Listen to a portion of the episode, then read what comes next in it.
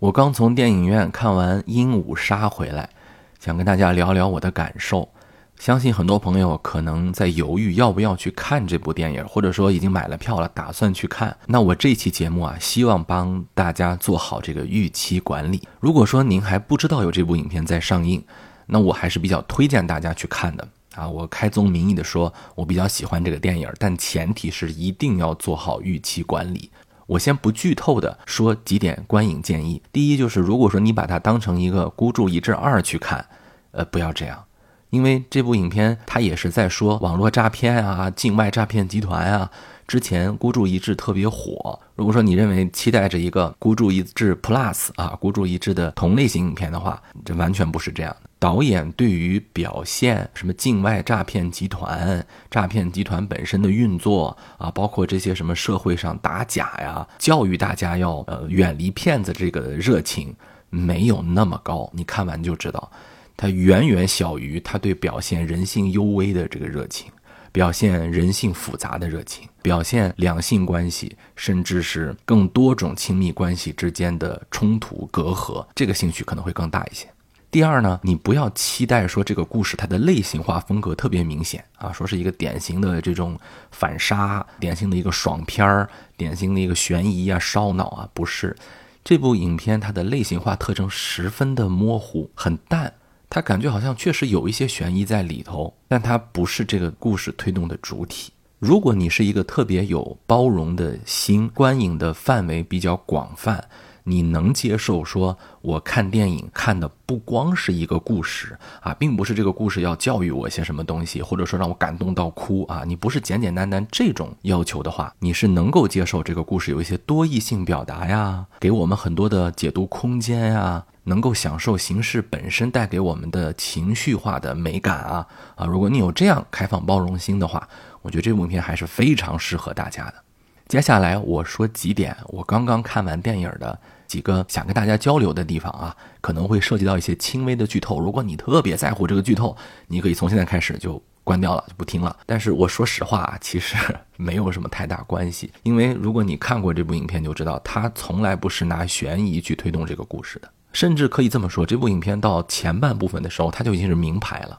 你以为他在去故弄玄虚，但他其实已经是明牌了啊！我跟我太太去看电影，我太太在旁边跟我说：“啊，这是要打明牌吗？”对他其实就是不希望大家把那个关注点一味的去猜谜、去解谜，而是希望大家更多的带入到演员所塑造的人物上。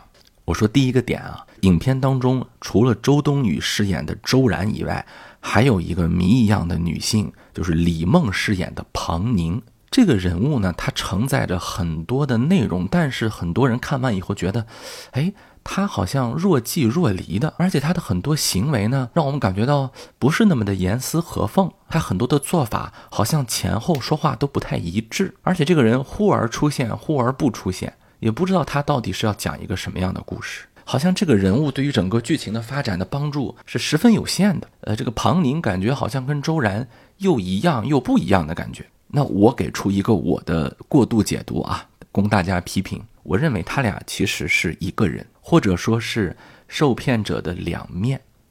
我们想一下啊，这个影片除了最后一刻李梦去报警之外啊，前面这个部分除了周冬雨，谁还见过李梦吗？就连林志光去救李梦的时候，他都没有看到李梦的脸。有一个被很多人吐槽的这个桥段，就是海浪里头自杀那一段，感觉特别不真实。为什么？因为他俩是一个人呢。那你说这是不是一个精神分裂呢？说有一个多重人格呢？你当然可以这么理解。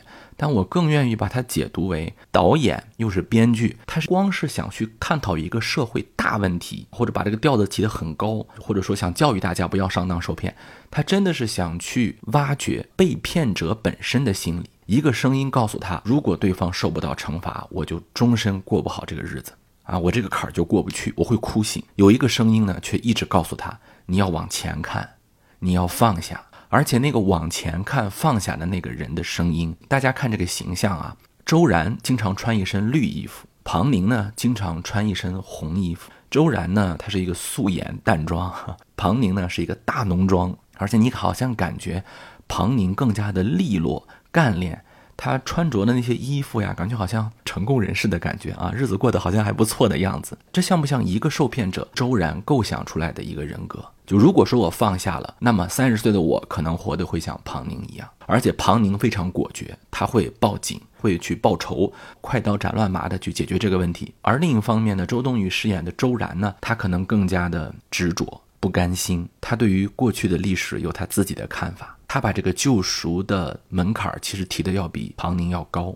你看我这么解释的话，是不是对于影片当中一个高潮戏啊，就是这个夜晚海洋自杀这段戏比较好理解了？但好多人说，那为啥周然不去问这个庞宁啊？啊，庞宁跟周然这个时候为什么会不一块儿合作了呀？其实他们本身就是一个人，他就是两种想法而已。就是这个故事一开始就是两条线，庞宁式的解决方法和周然式的解决方法，这是我想跟大家分享的我第一个感觉。而且麻英兴导演他之前有一部影片叫《誓言》。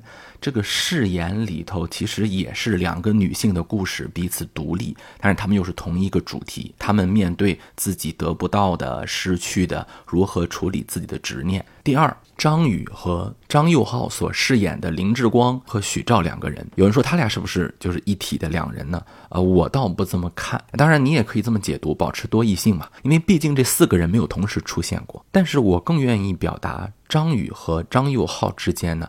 他应该是两个人，但是在这里面，他们俩的感情戏大过于他们诈骗的戏。呃，大家记得吧？那个喝醉酒的情节里头，一直在说这个围巾是红色的还是绿色的啊？其实是绿色的，其实它就是红色的。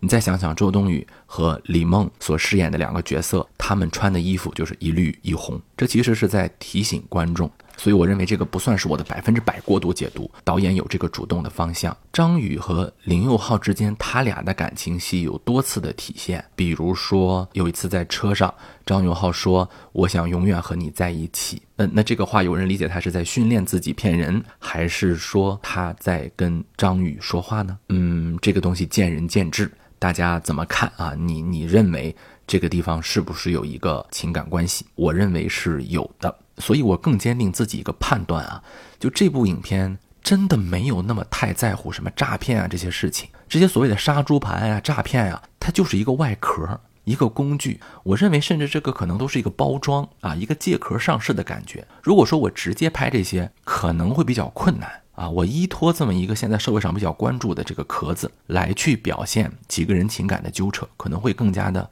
方便或者安全。这个地方咱们不给人家。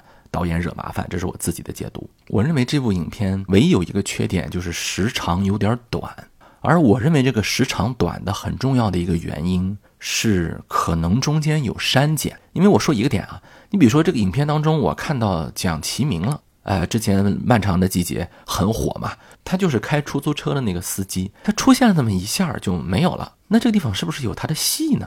是吧？是不是有这个戏被删减了呢？我不太清楚，我只能是猜测。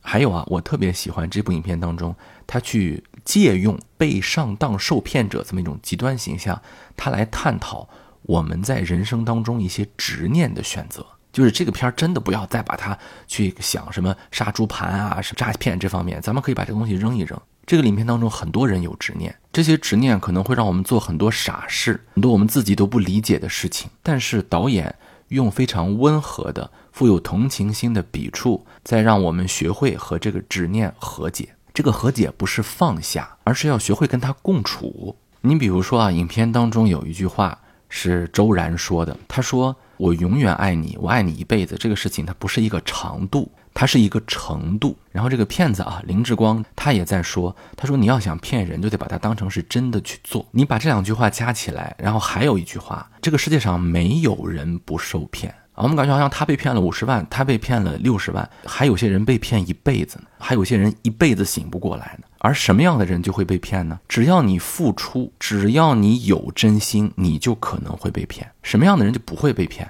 就是你没有真心，你不交付真心。所以我跟大家讲，这个片子啊，如果当成是反诈教育电影，它不合格；但是如果说你把它当成是一个开放式的拷问，它却十分能够引发我们的思考。鹦鹉杀，你可以把它简单的理解为。一个受害者模仿着害人的人再去反杀，我鹦鹉学舌嘛？你也可以把它理解为骗子骗你的伎俩也是在学人说话，他的套路都是一致的。但是我认为有第三种，什么叫鹦鹉杀？就如果说你是一个鹦鹉，你就可能会被杀。你骗别人，其实也是一种自杀。这个世界难道只有那个诈骗集团在骗你吗？而反过来讲，你们这些骗子在骗完人之后，你以为你塑造出来的就是一些受害者吗？你骗完人以后，这些人可能都会变成骗子。你在塑造另一种鹦鹉，这是一个很黑色的电影。因为这个东西它很黑色，不能讲太透，所以你看着就不爽。甚至我认为啊，在最后那个阶段，你说这是我们最后的十五分钟，他最后被绳之以法。大家想一下，如果说这个林志光的结局他不绳之以法呢？啊，他在这个过程当中他又一次骗人成功了，或者他就逃脱了，或者有其他的结局了。最后那个镜头不是他被警察带走，没有影片结束完那一行话，你这片儿还能播吗？你骂他的声音会不会更狠呢？你这什么三观不正的电影，对不对？但是大家想想，真实的世界有没有这种情况？一个人被一骗再骗，一骗再骗，你都不能理解，说他都骗成你那样了，你为什么还会上当受骗？你就先把这个电信诈骗先放一放，你就想想我们今天世界上有是不是有很多事情，有很多人，他就在被骗子那个过程当中就一直的去循环。但是我就想起来啊，这部影片一开始那个大师跟李梦说那个话，就是你们都是走夜路的人，走夜路的人都会把自己交出去的。你一直在骗别人，其实你在不断的丢失自己。最后你骗别人越深，你丢失自己越多。这个特别像什么？特别像《无间道》《无间地狱》，对吧？你看那个《无间道》里头，刘德华跟梁朝伟他们扮演那个角色，你不断在出卖朋友，不断的出卖出卖朋友。你先把那个什么警察呀、黑社会先放一放。这个艺术电影嘛，它不完全是今日说法，对吧？我们要允许一些艺术的创造。就是你看梁朝伟也好，刘德华也好，尤其是刘德华。你很成功啊，你比梁朝伟成功多了。因为梁朝伟扮演那个角色，他就一直没有丢掉自己。他虽然不断在骗别人，不断在出卖自己，但是他很痛苦啊。他从来没有忘记自己是个警察呀。但刘德华呢，他早就忘记自己是古惑仔了，而且他也不希望自己是古惑仔，所以他的骗术比梁朝伟要成功。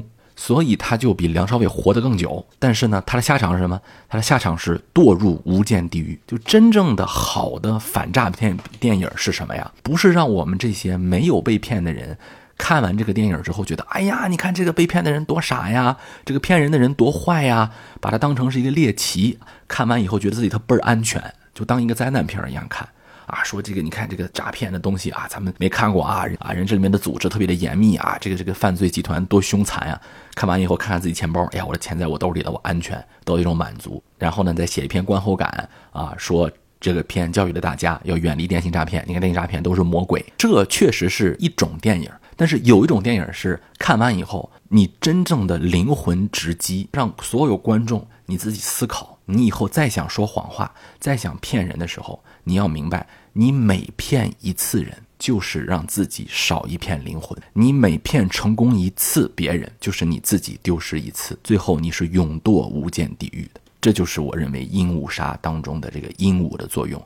你是个鹦鹉，到了最后，你活着也是死了，因为你只会说别人的话了。你这个地方最可怕了。哎，这是我认为艺术电影它所能承载的东西。